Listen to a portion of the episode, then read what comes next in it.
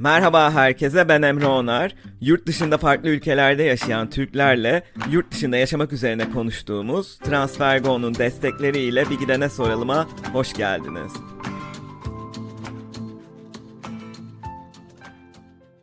Transfergo uygun kur ve düşük gönderim ücretiyle çok hızlı hatta aynı gün içinde uluslararası para transferi yapabileceğiniz bir mobil uygulama.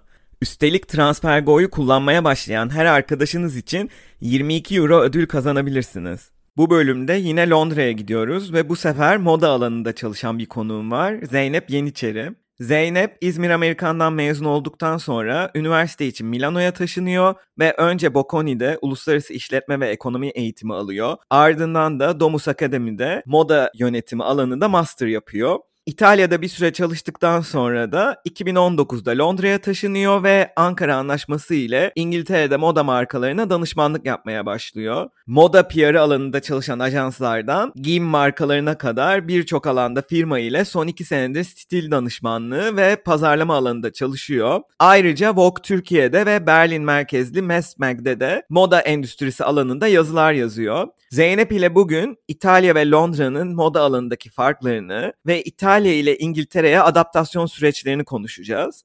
Bu arada bu bölüm Cambly sponsorluğunda gerçekleşiyor. Merhaba Zeynep, hoş geldin. Ee, ben girişte senden bahsettim ama eklemek istediğin bir şeyler var mı? Merhaba Emre. Bence bayağı güzel bahsettin, her şeyi anlattın. Çok teşekkür ederim beni davet ettiğin için. Çok mutluyum burada olmaktan. Evet, böylece aylar sonra yani pandemi başladığından beri ilk kez yan yana kaydettiğim bölümümü de gerçekleştiriyoruz şu an seninle. Zeynep'le yan yanayız. Normalde pandemiyle beraber uzaktan kaydetmeye başlamıştım. Neyse gelelim konumuza. Aslında en merak ettiğim şey senin liseden sonra İngiltere veya Amerika yerine neden İtalya'yı seçtiğin? E, Valla bu soru ben ilk İtalya'ya okumaya gittiğimde bana çok soruldu. Fark ettim ki bilmiyorum cevabını. Yani bütün arkadaşlarım ya İstanbul ya İngiltere ya Amerika'ya gidiyordu. Ben İtalya'yı tercih ettim çünkü e, hem okul 3 sene İtalya'da okunuyor hem İtalyanca öğreneceğimi düşünmüştüm çok iyi derecede. Farklı bir dilim olsun istedim. 3 sene okumak istedim ve aileme yakın olmak istedim. O sırada da ekonomi okumak istiyordum. Bocconi de çok iyi bir okul ve beni kabul etti. Ben de o yüzden bu fırsatı kaçırmadım. E, mantıklı tabii. Bocconi Avrupa'daki hatta dünyadaki en iyi business okullarından biri. O yüzden ben de Bocconi'den kabul alsam Bocconi'yi tercih ederdim. Peki İtalya'da okumak nasıl bir deneyimdi? İtalya'ya okumaya gitmek isteyen dinleyiciler olur diye bir uyarı yapmak istiyorum.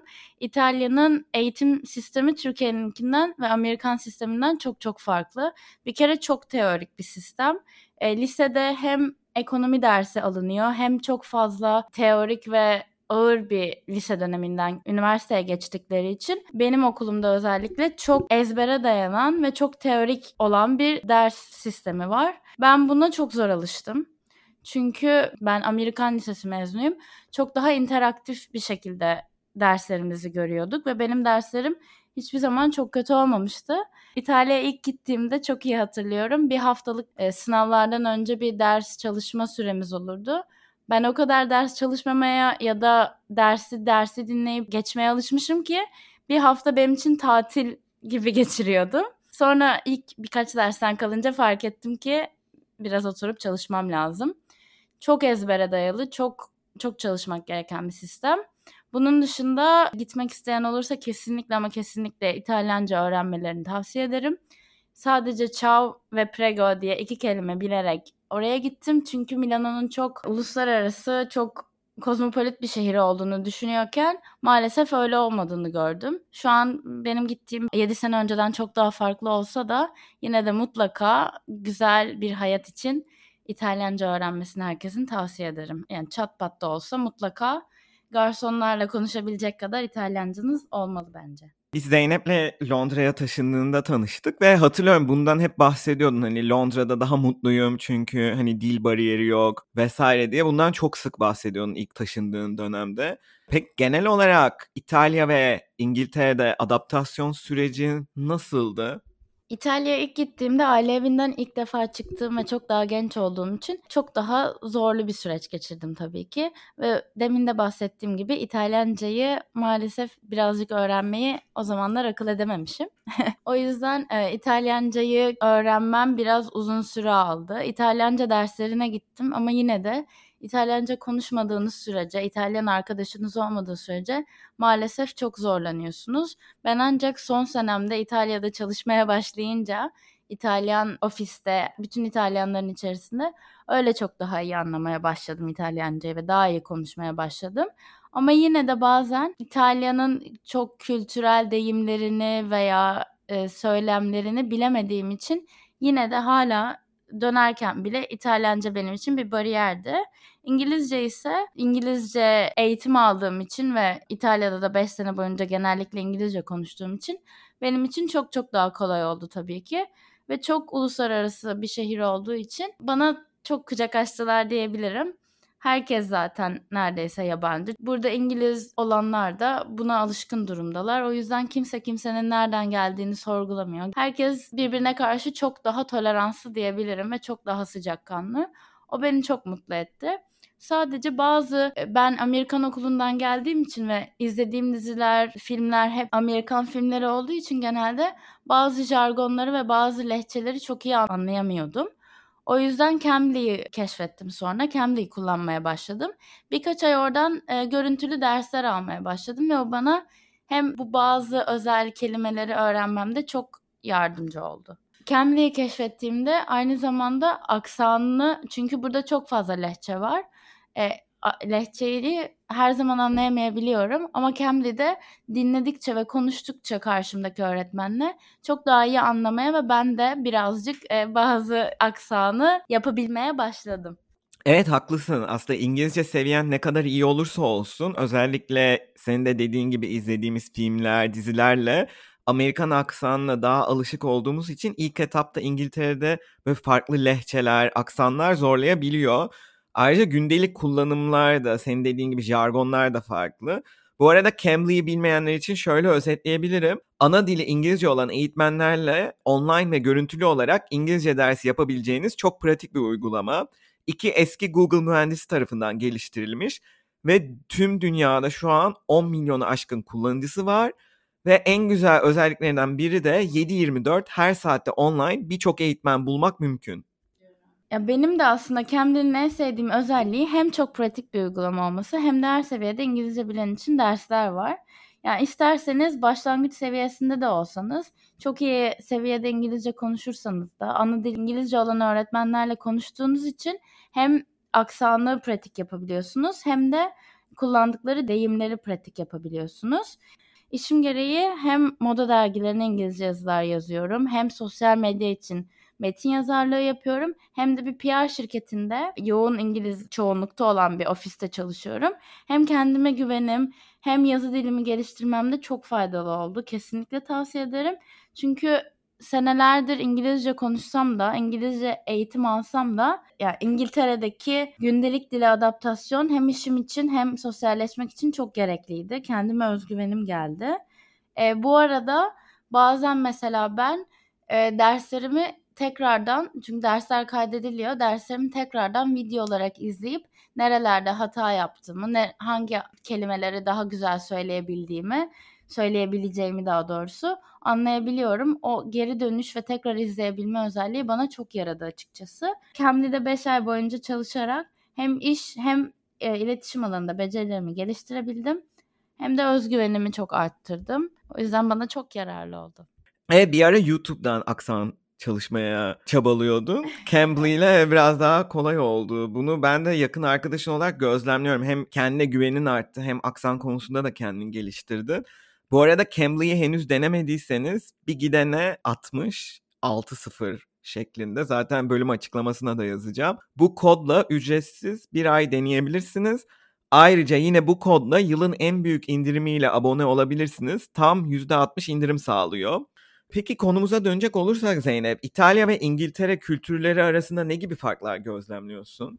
İtalya bir kere çok baskın bir kültür. Ben kendimi çok Türkiye aşığı ve milliyetçi biri olarak önceden düşünsem bile kesinlikle İtalyanlar yanında hiçbir şey diyebilirim. Çünkü İtalyanların çok kendine has kuralları var. Ee, bazen birçok insan için bu çok ülkelerine ve kültürlerine bağlı olduklarını gösteriyor ve çok hoşlarına gidiyor. Benim için bu kadar globalleşen bir dünyada biraz geri kalmış gibi geliyor bazı şeyler. Örnek veriyorum.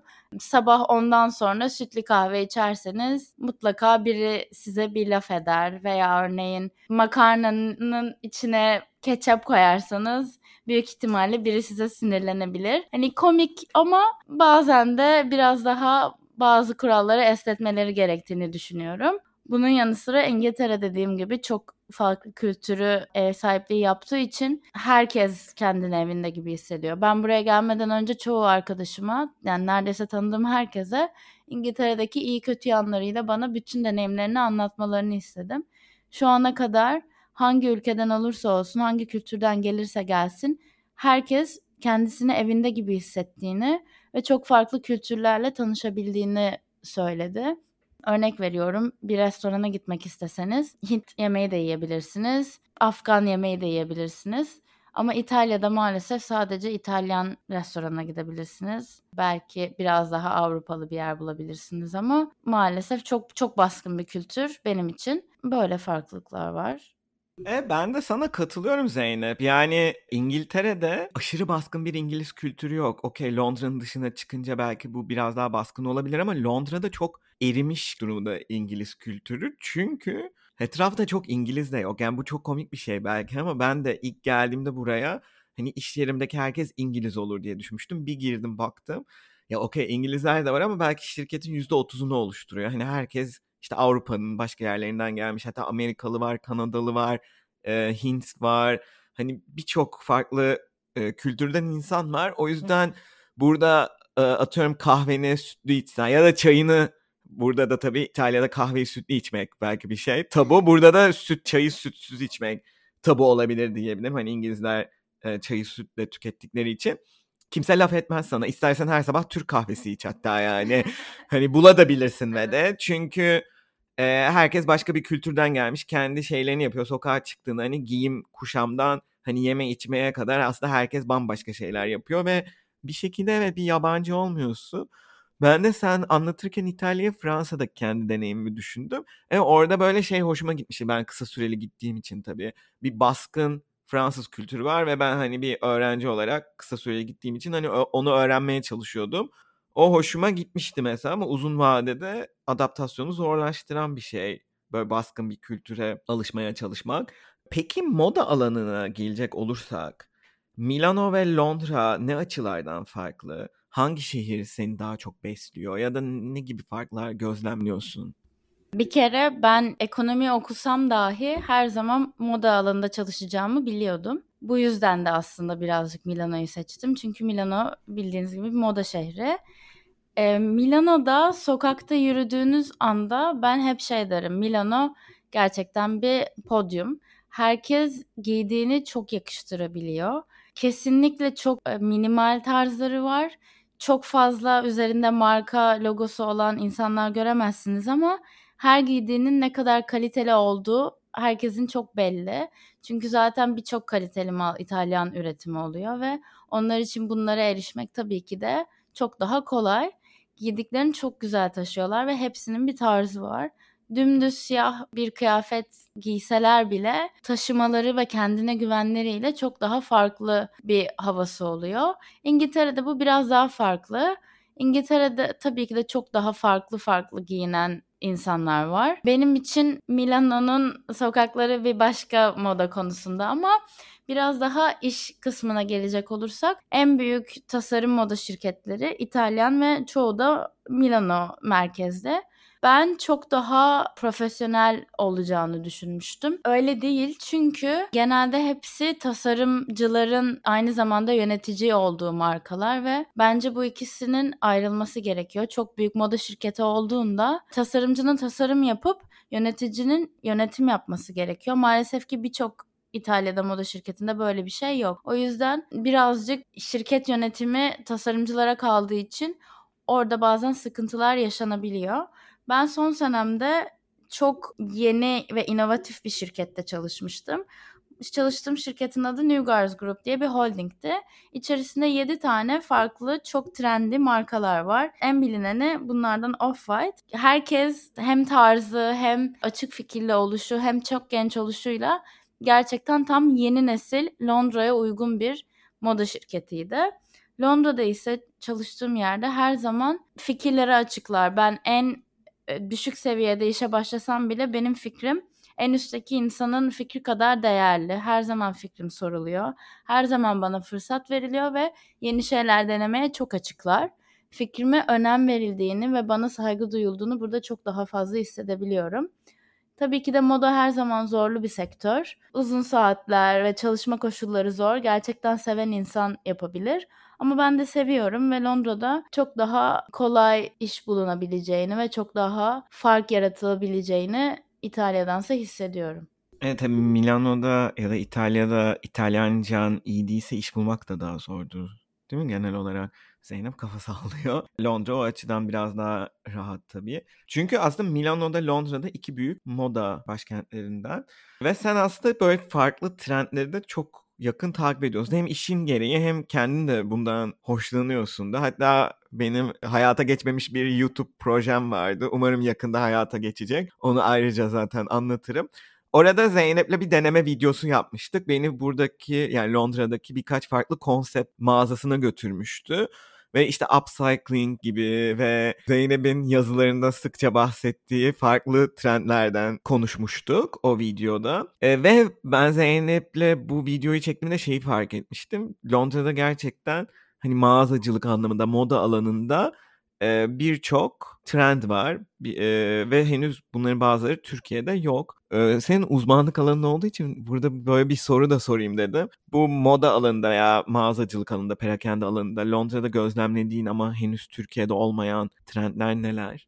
Örneğin bir tane konsept mağazasına gitmiştik. Onun kuruluş sebebi çok fazla genç, keşfedilmeye bekleyen tasarımcı var ama imkanları yok veya çok satüre bir market olduğu için sivrilemiyorlar. Çok yetenekli insanlar sivrilemiyorlar. Maalesef ki büyük moda markaları özellikle pandemiden sonra daha da büyüdü ve hızlı moda şirketleri genç tasarımcıları kopyalayıp onlara sivrilme fırsatı sunmamaya başladı. Bu gittiğimiz e, mağazalardan biri de umarım o videoları da görürüz yakında Emre'cim. o gittiğimiz mağazalardan birinin kuruluş sebebi de bu yeni çıkan sivrilen markalara bir fırsat vermek. Her ay iki haftalık Londra'nın merkezlerinde hatta şu an başka şehirlere de yayıldılar. E, merkezlerde çok güzel yerlerde bir sürü etkinlik dolu iki haftalık bir pop-up mağazası açıyorlar. Pop-up mağazası da iki hafta boyunca bütün bu sivrilmeye çalışan markaları, yetenekli tasarımcıları görüp keşfedebiliyorsunuz. Aynı zamanda çok fazla etkinlik olduğu için hem etkinliklere gidebiliyorsunuz. Hem güzel vakit geçirebiliyorsunuz hem de ufkunuz genişliyor tasarımlar konusunda. Aynı zamanda sürdürülebilirlik burada Türkiye'dekinden çok çok da daha fazla değer verilen ve önemi fark edilen bir konu. Bu bahsettiğim mağazada da zaten bütün markalar bir şekilde sürdürülebilirliği benimsemiş durumdalar. Gerek geri dönüşülmüş kumaşlardan yapılan olsun, gerek bu upcycling dediğimiz eski kıyafetlerin parçalarını bir araya getirerek yapılmış kıyafetler olsun ister lokal bir şekilde üretilsin, ister sadece kadınlar yapsın ve onlara eşit ödeme yapılsın, iyi ödeme yapılsın. Farklı farklı şekilde daha sorumlu markalar burada çok daha fazla ortaya çıkıyor ve çok daha fazla benimseniyor. Bunun dışında konsept mağazaları sadece satış ve ürün odaklı değil, kreatif insanların bir araya geldiği yerler olarak kendilerini gösteriyorlar. Örneğin gittiğimiz bir başka mağazada da bir sürü farklı marka var. Bir sürü farklı tasarımcı var. Ama ortada bir koltuk var. Ve o koltukta gelen alıcılar da, gelen misafirler, müşteriler de orada oturuyor. Kreatif direktörler de gelip orada oturabiliyor ve bir sürü fikir çıkabiliyor insanlar, gelen müşteriler güzel vakit geçirip aynı zamanda birçok şey öğrenebiliyor. Arka tarafında bir stüdyo var. Stüdyoyu kiralayıp orada çekimler yapabiliyorsunuz. Yani artık sadece bu Perakendenin yeni hali sadece bir ürünleri sergileyip satmak değil, aynı zamanda bir konuşma yaratmak, komünite yaratmak, herkese aydınlatmak ve birbirimizden birçok şey öğrenmek, çevremizi genişletmek. Bu bir farklılık. Son olarak da bazen bazı konsept mağazaları da perakendicilerde de sadece e, kıyafetlere bakıyorsunuz ve her şey iPad'den yapılıyor. Bir tane benim çok sevdiğim online bir mağaza olan Matches Fashion diye bir web sitesi var. Onun showroom'u var merkezi bir yerde Londra'da. Siz oraya gidip showroom'da canlı olarak kıyafetleri görüp üzerinize deneyebiliyorsunuz ve size yardımcı olan satış görevlisi her şeyi iPad'den sipariş vererek yarım saat içerisinde size hazır hale getiriyor. Ben buna geleceğin perakendesi diyorum ama göreceğiz bakalım. Evet çok hoşuma gidiyor bu farklı trendleri anlatman. Ee, aslında moda alanıyla aşırı ilgili değilim ama böyle farklı endüstrilerde ne tür gelişmeler yaşanıyor, ne tür trendler var bunları duymak ve farklı sektörlerin gelecekte nereye doğru evrildiğini görmek e, ve öğrenmek beni heyecanlandırıyor açıkçası. Zeynep'ten de bunları dinlemek hoşuma gidiyor. Vogue'da Kasım ayında yayınlanan yazısında da moda alanında paylaşım ekonomilerine değinmişti. Çünkü burada böyle farklı mağazalar var. İşte o Türkiye'deki davet çok elbisem yok gibi zaten Zeynep orada onun kurucusuyla röportaj da yapmıştı. Burada o konsepti biraz daha geliştiren firmalar da var. Şimdi burada çok aşırı detaya girmeyelim ama e, yeni çıkacak iki makalende de yine Vogue'da bu tür konulara değiniyorsun. Şimdi spoiler vermeyeyim çünkü daha yayınlanmadı ama genel olarak yani sadece trendlerden değil yazılarında ve farklı yaptığın konuşmalarda moda endüstrisindeki bilinçsiz tüketim ve zor çalışma şartları, mental sağlık konuları üzerinde de çok duruyorsun. Bu konularda senin gözlemine göre mesela Avrupa ile Türkiye'deki moda sektörünün ne gibi farkları var? Öncelikle benim bu yazıları yazma sebebim zaten bir kişiyi bile bilinçlendirebilirsem, bir kişiyi bile bilmediği bir önemli bir konu hakkında bilgilendirebilir, ufkunu açabilirsem ne mutlu bana diye düşünerek yazmaya başlamıştım. Ve çevremden aldığım tepki çok olumlu olduğu için her zaman bana birçok kişi Aa bunun böyle olduğunu bilmiyordum. Ne kadar kötü bir endüstriymiş ne kadar zorlu şartlarda çalışılıyormuş. Hiç böyle olduğunu bilmiyordum. Artık daha dikkatli, daha bilinçli olacağım. Çevremden duyduğum sözler beni daha da yazmaya şevk ediyor. Şöyle bir fark var diyebilirim Türkiye ve İngiltere arasında. Bizim Türkiye'de e, genel olarak kültürümüz bayramlarda yeni kıyafet almaktı. Tabii ki de öyle bir şey çok kalmadı ama Eskiden kıyafet almak bayramın gelmesi yeni kıyafet alınması demekti ve bayramlık kıyafetler bizim için çok önemli olurdu. Burada ise hızlı moda sektörü İngiltere'de çok daha fazla yaygın. Çok fazla internet sitesi var. Osos gibi, Misguided gibi, Shine gibi. Bunlar çok yaygın ve bu aldığımız kıyafetleri çok daha fazla çabuk atabilmemize, çok daha düşük kalitede olmasına e, çok daha kötü şartlarda çalışıla yapılarak elimize gelmesine ve çok daha zararlı materyallerden gerek dünyaya gerek vücudumuza zararlı materyallerden yapılması demek oluyor. Türkiye için biraz daha azalıyoruz diyebilirim benim gözlemlediğim kadarıyla. Buradaki gibi çünkü burada bir kıyafet sipariş etseniz ertesi gün elinizde oluyor ve çok düşük rakamlara o kıyafetleri alabiliyorsunuz ama Türkiye'de öyle değil. Türkiye'de biraz daha azalıp daha kaliteli alma kültürü bence hala var.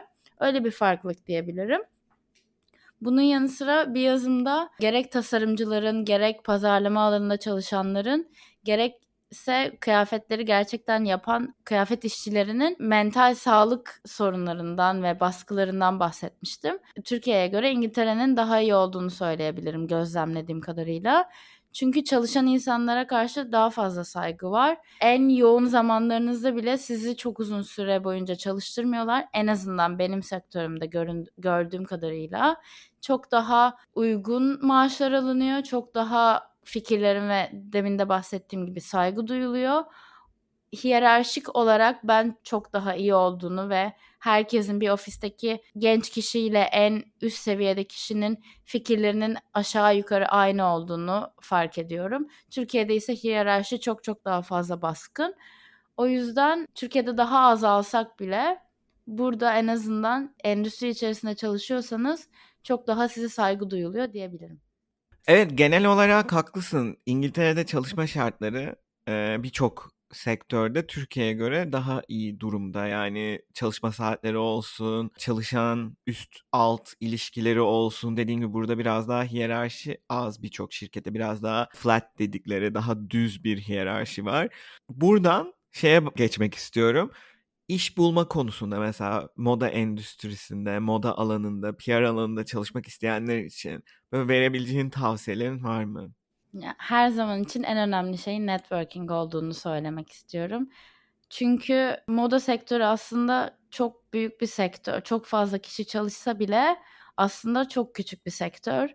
Herkesin herkesi tanıdığını gittikçe öğreniyorum ve gittikçe ne kadar küçük bir sektör olduğunu ve ne kadar aslında networking'in önemli olduğunu her gün daha da iyi anlıyorum. Tek söyleyebileceğim şey çok okuyun. Her şeyi bilmemiz asla mümkünatı yok. Çünkü çok dediğim gibi çok büyük bir sektör ve çok fazla şey oluyor. Çok fazla yenilik oluyor. İyi olduğunuz farklı farklı şeyleri deneyin. Ben PR'la başlamadım. Showroom'da da çalıştım. Stilistlik de yaptım. Dergilere de yazdım. PR ajansında da çalıştım.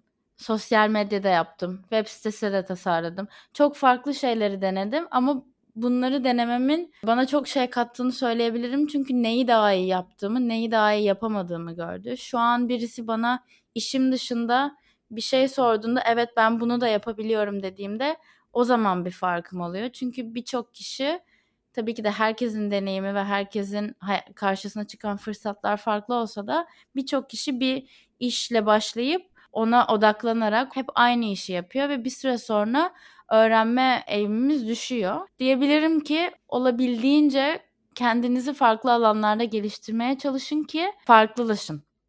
Evet aslında networking'in en önemli şey olduğunu fark ettim dedin ya ben de bunu çok geç fark ettim Zeynep. Gerçekten hangi sektör olursa olsun yani ben pazarlama alanında çalışıyorum mesela pazarlama alanında da yani aslında elinden geldiğince farklı etkinliklere, eventlere gidip oradaki insanlarla bağlantı kurup bunu sürdürmek gerekiyor. Bu böylece iş bulmanı daha kolaylaştırıyor. Kesinlikle. Yani ne kadar fazla konuşmaya katıldığıma, ne kadar fazla kişiye ulaşmaya çalıştığıma, ne kadar fazla etkinliğe gittiğime tahmin bile edemiyorum.